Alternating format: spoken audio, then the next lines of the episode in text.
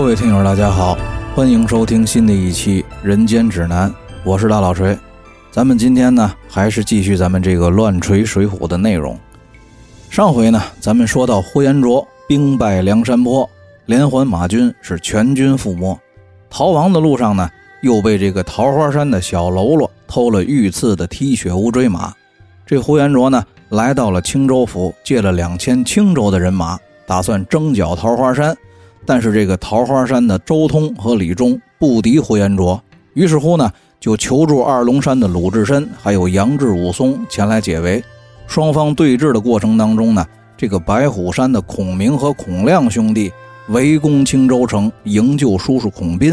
这呼延灼呢，就带兵赶回了青州支援，生擒了孔明。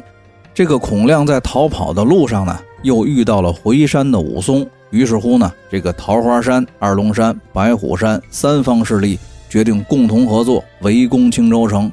杨志呢，则是提出来要联合梁山的势力。孔亮自报奋勇去梁山送信儿，请求宋江发兵支援。于是孔亮啊，就把自己手下的喽啰兵都交给了鲁智深管理指挥，自己呢化妆扮作了一个客商，带了一个心腹的喽啰往梁山泊而去。这个众人辞别了孔亮之后呢，鲁智深、杨志还有武松又让曹正和施恩在原有人手的基础之上多点了一两百人一起下山。这个桃花山的周通和李忠得了消息之后呢，也是倾巢而出，只留了三五十个小喽啰看守山寨，带着人马来到了青州城外和鲁智深会合，安营扎寨，等候孔亮去梁山坡求援借兵归来。话说这个孔亮别过了众人，离开了青州，一路就往梁山而来。路上呢，非止一日，就到了梁山脚下的一处酒馆打尖问路。而这家酒馆呢，正好是梁山的情报站之一，由这个催命判官李立掌管。孔亮呢，进了店，要了酒饭，吃喝之间呀，就向这个李立打听梁山的情况，还有进山的路径。言语之间呀，透出来自己在山上有熟人。而且这个熟人就是他们梁山上的大头领宋江。李立听了，随即也表明了自己的身份。在进一步的询问并且确认了孔亮的身份和来历之后呢，就安排人手和船只送孔亮上了山。这孔亮上山这一路上，看见这个梁山啊，确实是人强马壮，关口的工事坚固，装备呢精良整齐，不由得心生羡慕，也平添了几分信心。到了山上聚义厅，见了宋江之后呢，这个孔亮啊是一番的跪拜和恳求，哭着诉说了他们孔家兄弟二人如何在杀人之后避祸占据了白虎山，这个青州的慕容知府如何的抓了叔叔孔斌一家，兄长孔明又是如何为救孔斌被霍元卓给活捉了，自己呢？又是如何在逃跑的路上偶遇了支援桃花山归来的二龙山人马，并且呢和这个二龙山的鲁智深、杨志还有武松商量着联合桃花山，共同攻打青州城，营救兄长孔明和叔叔孔斌的事情，都告诉了宋江。所以说呢，自己来梁山请求宋江发兵，希望宋江能够看在先父孔太公的面子上予以支持。这个宋江听了呢，自然应允。一来呢是可以团结更多的江湖力量，二来呢打开青州府也可以得到很大的利益。当天就设宴款待了孔亮，席间呢宋江就让铁面孔目裴宣拟定了下山作战的人员配置，一共呢是兵分五路，千军两队，花荣、秦明、燕顺、王英开路做先锋，第二队呢是穆弘、杨雄、谢珍、谢宝，中军就是主将宋江和吴用。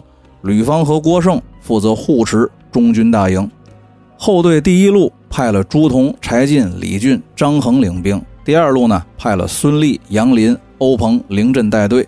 这个梁山泊点起了五路人马，一共是二十个头领，马步军兵三千人马，其余头领呢配合晁盖镇守山寨。话说这五队人马浩浩荡荡，非止一日，一路呢就开赴了青州城下。众人会合之后。一番寒暄客套，互相吹捧。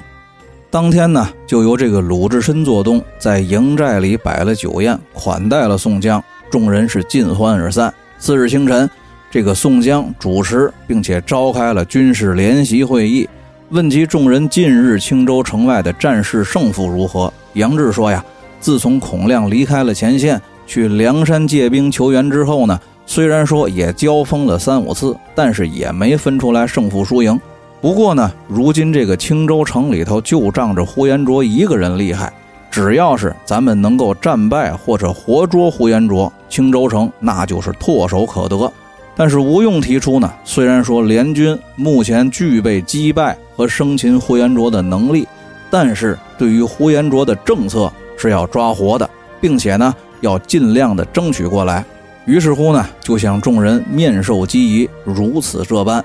当天会议之后，这吴用和宋江就制定了详细而又周密的作战计划，安排好了作战人员配置，又休整了一天。第二天清晨呢。众头领带领着全部人马倾巢而出，把这个青州城四门围住，擂鼓摇旗，呐喊叫阵。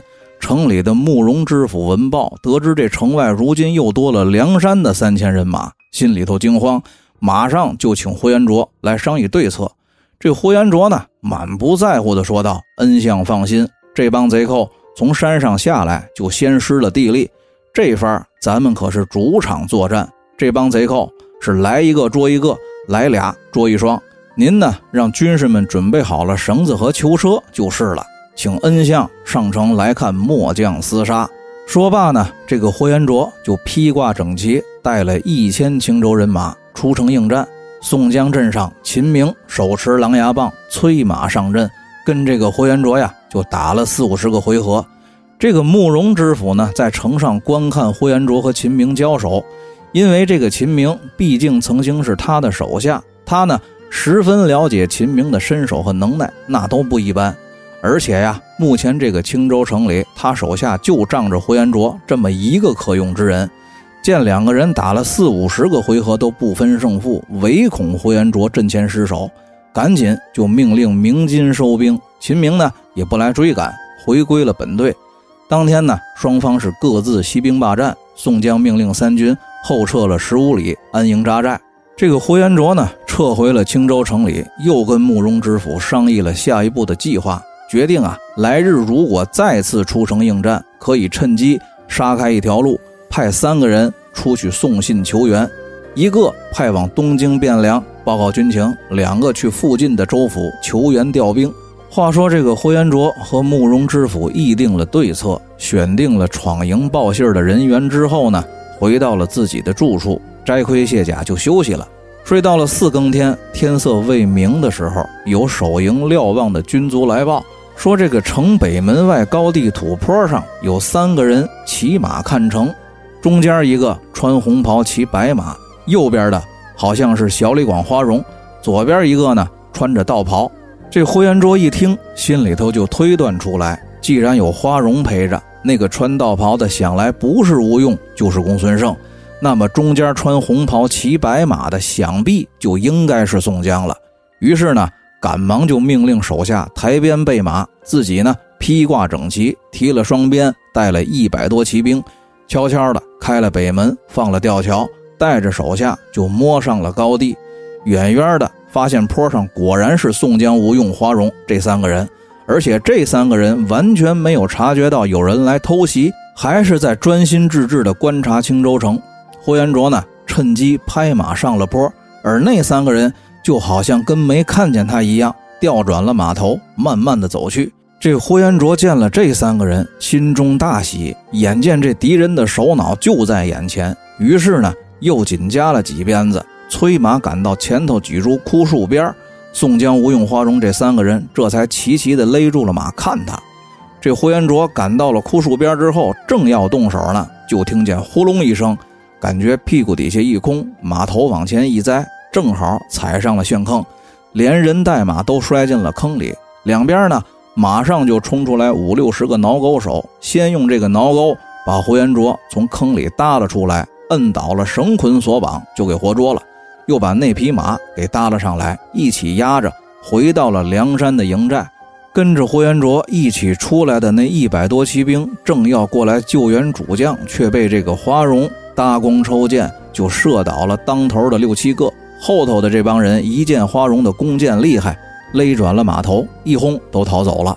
宋江回到了营寨之后呢，手下的兵丁就把这个呼延灼押解进了中军大帐。宋江见了还是老一套，先是命令手下给呼延将军松绑，然后呢把呼延灼扶上了正座，自己跪下给呼延灼行礼赔罪，口称占山只是无奈之举，其实呢愿意归顺朝廷。接着又列举了当今朝廷奸臣当道，蒙蔽天子视听。劝呼延灼入伙。这个呼延灼这次征讨梁山出来，耗费了许多朝廷的钱粮军费，而且出征的人马是全军覆没。他到了宋江营里之后呢，又看见韩涛、彭起和凌震全都在梁山入了伙，思量着宋江说的也确实有道理。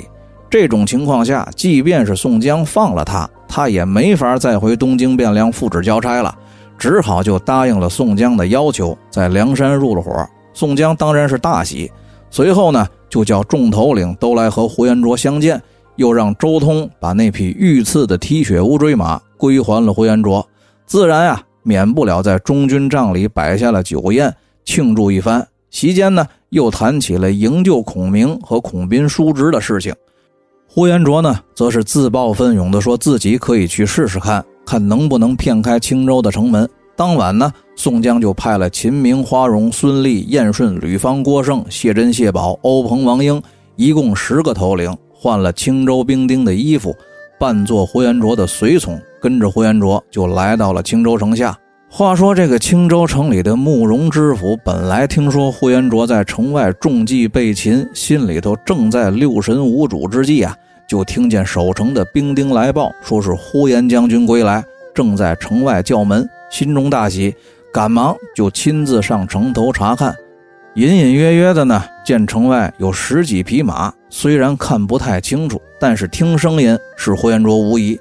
不过呢，出于安全考虑，这个慕容燕达还是问起来霍延灼被擒之后是如何脱险回来的。霍延灼呢？说是自己被擒之后，在梁山的营寨里遇到了之前被梁山俘虏过去的手下随从，暗地里趁人不注意的时候放了自己，并且呢还把这匹御赐的踢血乌骓马给偷了出来。于是乎呢，自己这才带着几个先前被擒的手下，从梁山的营寨里逃了出来。这个慕容彦达呢，见霍元卓说的倒也合情合理，而且身边只带了十个人，于是就命令手下的兵丁打开城门，放下吊桥，让霍元卓带人进了城，自己呢顺着马道下到城门洞子口，等待霍元卓进城。话说这个霍元卓的身后呀，就跟着十个梁山泊的头领，当中就有秦明。这个秦明跟慕容彦达那可是有灭门的仇。此时此刻呀，秦明见了仇人，那是分外的眼红，根本就没容这个慕容知府说话，浑身的劲儿都使在俩胳膊上，把这个狼牙棒抡圆了，雷霆万钧，夹带着风声，照着慕容燕达的顶梁门就是一棒子，当时就把这个慕容燕达打得矬了二尺，脑袋瓜子干稀碎。谢珍、谢宝哥俩呢，马上就在城门处放起了火来。王英和欧鹏冲上了城头，把这管着吊桥绞索的兵丁杀散，放下了吊桥。宋江呢，带着大队人马在远处望见青州城头火起，一声令下，就率领着这三千多人马冲进了青州城，迅速占领并且控制了城里的府衙、监狱、兵营、储备仓库等等重要的战略目标。救出了囚禁在青州监狱里的孔斌和孔明叔侄，把知府慕容彦达一家老小抓获，在街头斩了首，并且呢，宋江严格约束部下，不得滋扰青州百姓，查抄慕容彦达的家产所得，都分发给了此次出征的兵丁。次日呢，又统计了进城的时候因为火烧城门受到牵连损害的城里居民，各自都分发了相应的补偿。宋江这一次带着三山人马大破青州府，可谓是收获颇丰。这个青州府府库里的钱财和粮草，总共就装了五六百车，而且还得了两百多匹好马。一切收拾停当之后呢，宋江又在城里摆了庆功的酒宴。席间呢，宋江就劝说二龙山、桃花山、白虎山的几位寨主一起到梁山入伙。这个桃花山的李忠、周通，白虎山的孔家兄弟。本来就没什么能耐，自然是愿意靠上梁山这个大码头，求之不得。这二龙山的鲁智深、杨志和武松，虽然说本领高强、武艺出众，但是呢，一方面碍于江湖的情分，不好拒绝宋江；另外一方面呢，也是考虑这次攻陷了青州府，朝廷肯定不会善罢甘休。一旦发来了大队人马再次征讨的话，自己的山寨肯定是不好应付，就也同意了宋江的并购重组计划。于是乎呢，这个梁山集团就完成了自己历史上第一次正式的收购兼并计划。二龙山、白虎山还有桃花山的几位头领，各自派人回了山寨，收拾了自己原山寨的物资和储备，放火烧毁了山上旧有的营寨和建筑之后呢，准备集结。数日之后，这三山人马是齐聚青州城外。宋江呢，命令花荣、秦明、呼延灼、朱仝四个人带领前队人马先行出发，自己呢带领其余的头领和大队人马班师回山。路上无话，几天之后呢，就回到了梁山。晁盖带领着山上的众头领亲自下山迎接，见到又添了呼延灼、鲁智深、杨志、武松等十二个新头领，十分的高兴。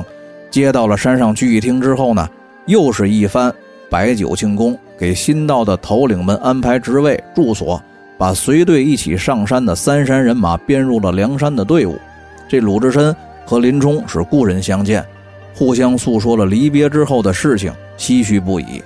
杨志呢，这会儿见了当初劫他生辰纲的哥几个，也只得相逢一笑泯恩仇。山上啊，就这么热闹了几天之后，归于平静，众人是各司其职。梁山此刻是一片蒸蒸日上的忙碌景象。几个月之后的一天，这个鲁智深来对宋江说，自己呀有个兄弟李忠也认识，是陕西华阴县人，姓史名进，江湖人称九纹龙，一身的好本领。现在这个史进和神机军师朱武、白花蛇杨春，还有跳涧虎陈达，一共是四个兄弟，占据了少华山，在那里聚义。而且这个史进兄弟。还曾经在瓦罐寺帮自己一起打过两个江湖败类，自己呢现在时常的思念这个史进，想要去少华山请史进带着另外三位好汉一起来加入梁山。虽然说鲁智深此举也是为了加强自己这个小集团在梁山上的存在感和硬实力，但是呢，这无论是对于宋江还是对于梁山来说，都是个好事儿。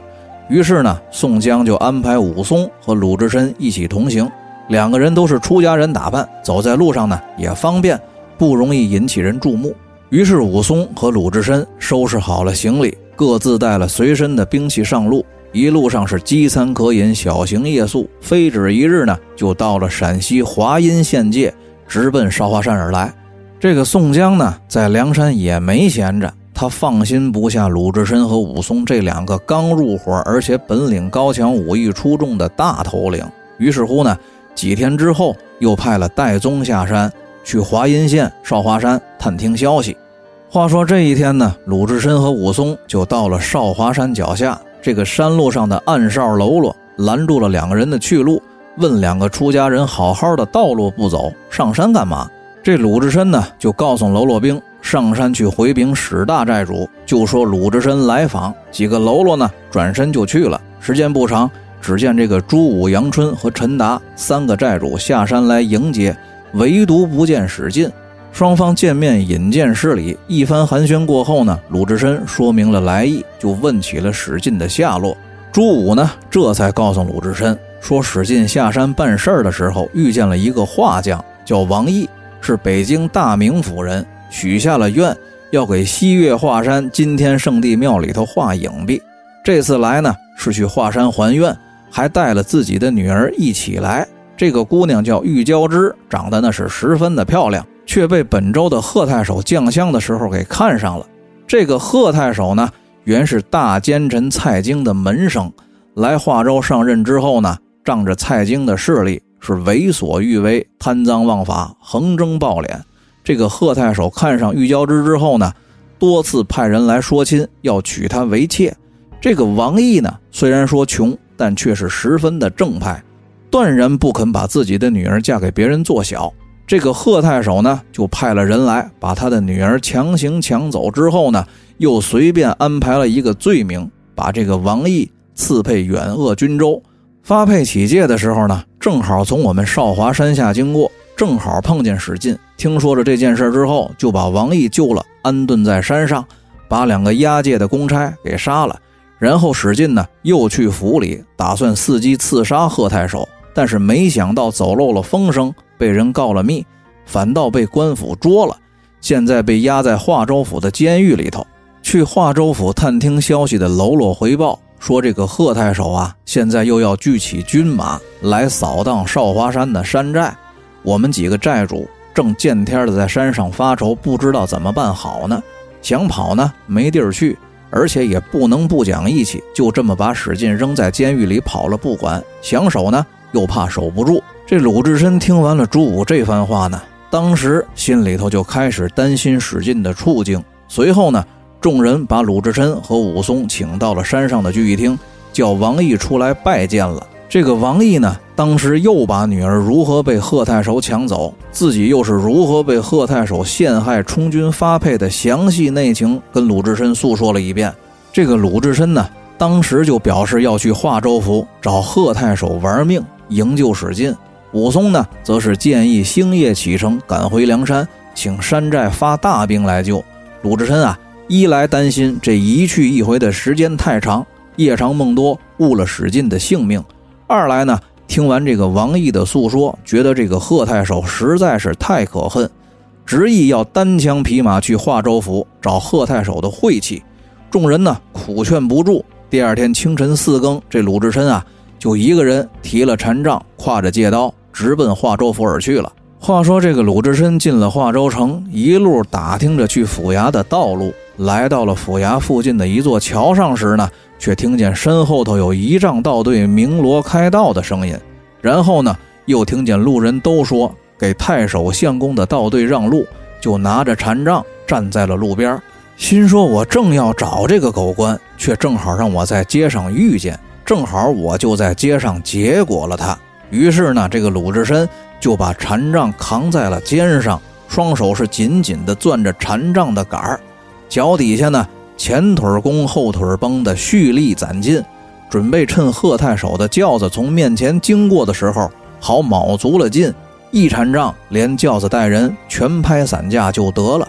可是呢，当这个贺太守的仪仗道队从鲁智深面前经过的时候，他才发现。这个贺太守的安保措施那是相当的严密，这轿子四周呢都是全副武装的军官。于是乎，这个鲁智深担心自己一击不中，当时就僵在了原地。鲁智深这个人呢，心里头藏不住事儿，他只要起了杀人的心，脸上就挂相。这一切呢，都被坐在轿子里的贺太守隔着轿帘看在了眼里。到了衙门之后呢，这个贺太守就暗地里安排好了人手，准备擒拿鲁智深，叫手下的虞侯去桥上请那个胖大和尚来府里吃素斋，自己呢就在后堂等候。这两个虞侯来到了桥头，找见了鲁智深，骗鲁智深说道：“我家太守呢是个吃斋念佛的人，生平就爱斋僧布道。刚才在桥上路过的时候，看见大和尚您威风凛凛，相貌堂堂。”一副罗汉相，一看就是有道高僧，心生喜爱，要结交您。于是呢，在府里准备了一桌素席，派我们来请您到府里吃席。这个鲁智深呢，听了也没多想，他还是固执地认为这是自己走运，是老天在帮他完成刺杀计划。贺太守作恶多端，就应该报应在自己的手里。于是呢，就跟着来人去了州府衙门。到了州府大堂之后呢。又以保证安全为由，被人不费一拳一脚的就解除了武装。这个鲁智深呢，也是艺高人胆大，心说贺太守他一个文官，怎么说也没有镇关西劲打，自己能三拳打死镇关西，就也能空手打死贺太守。于是呢，就空着手跟着两个虞侯进了后堂。这鲁智深刚一露面，还没到贺太守的跟前这个贺太守一声令下，就从两边的帷幕后头冲出来三四十个公差。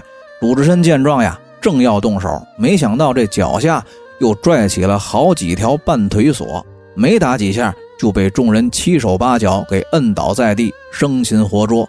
这个贺太守见拿下了刺客，马上就升堂审问，刚要动刑拷打鲁智深呢，倒也明智，知道好汉不吃眼前亏，马上就说明了自己的来历和目的。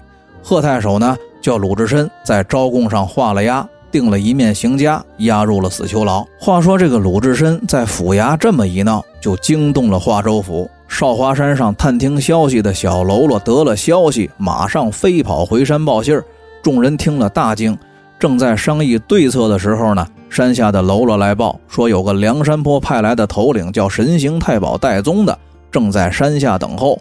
武松、朱武等人听说戴宗来了，慌忙下山迎接。把戴宗接上山之后呢？诉说了史进的前情，又说了鲁智深去华州行刺未遂，被贺太守活捉的事儿。戴宗听了呢，不敢耽搁，喝了口水，吃了点东西，又做起了神行法，回梁山坡报信去了。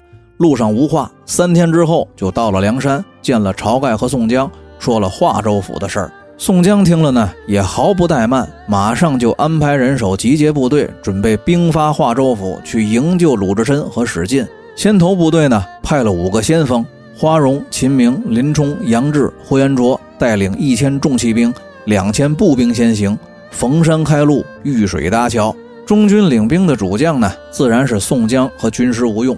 朱仝、徐宁、谢珍、谢宝四个头领护卫中军，马步军兵一共是两千。后军呢，主管粮草，李应、杨雄、石秀、李俊、张顺五个头领压后，马步军兵一共是两千。共计呢是七千人马离开了梁山坡，浩浩荡荡的开赴华州府而来。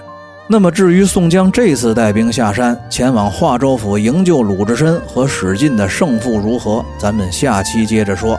大家再见。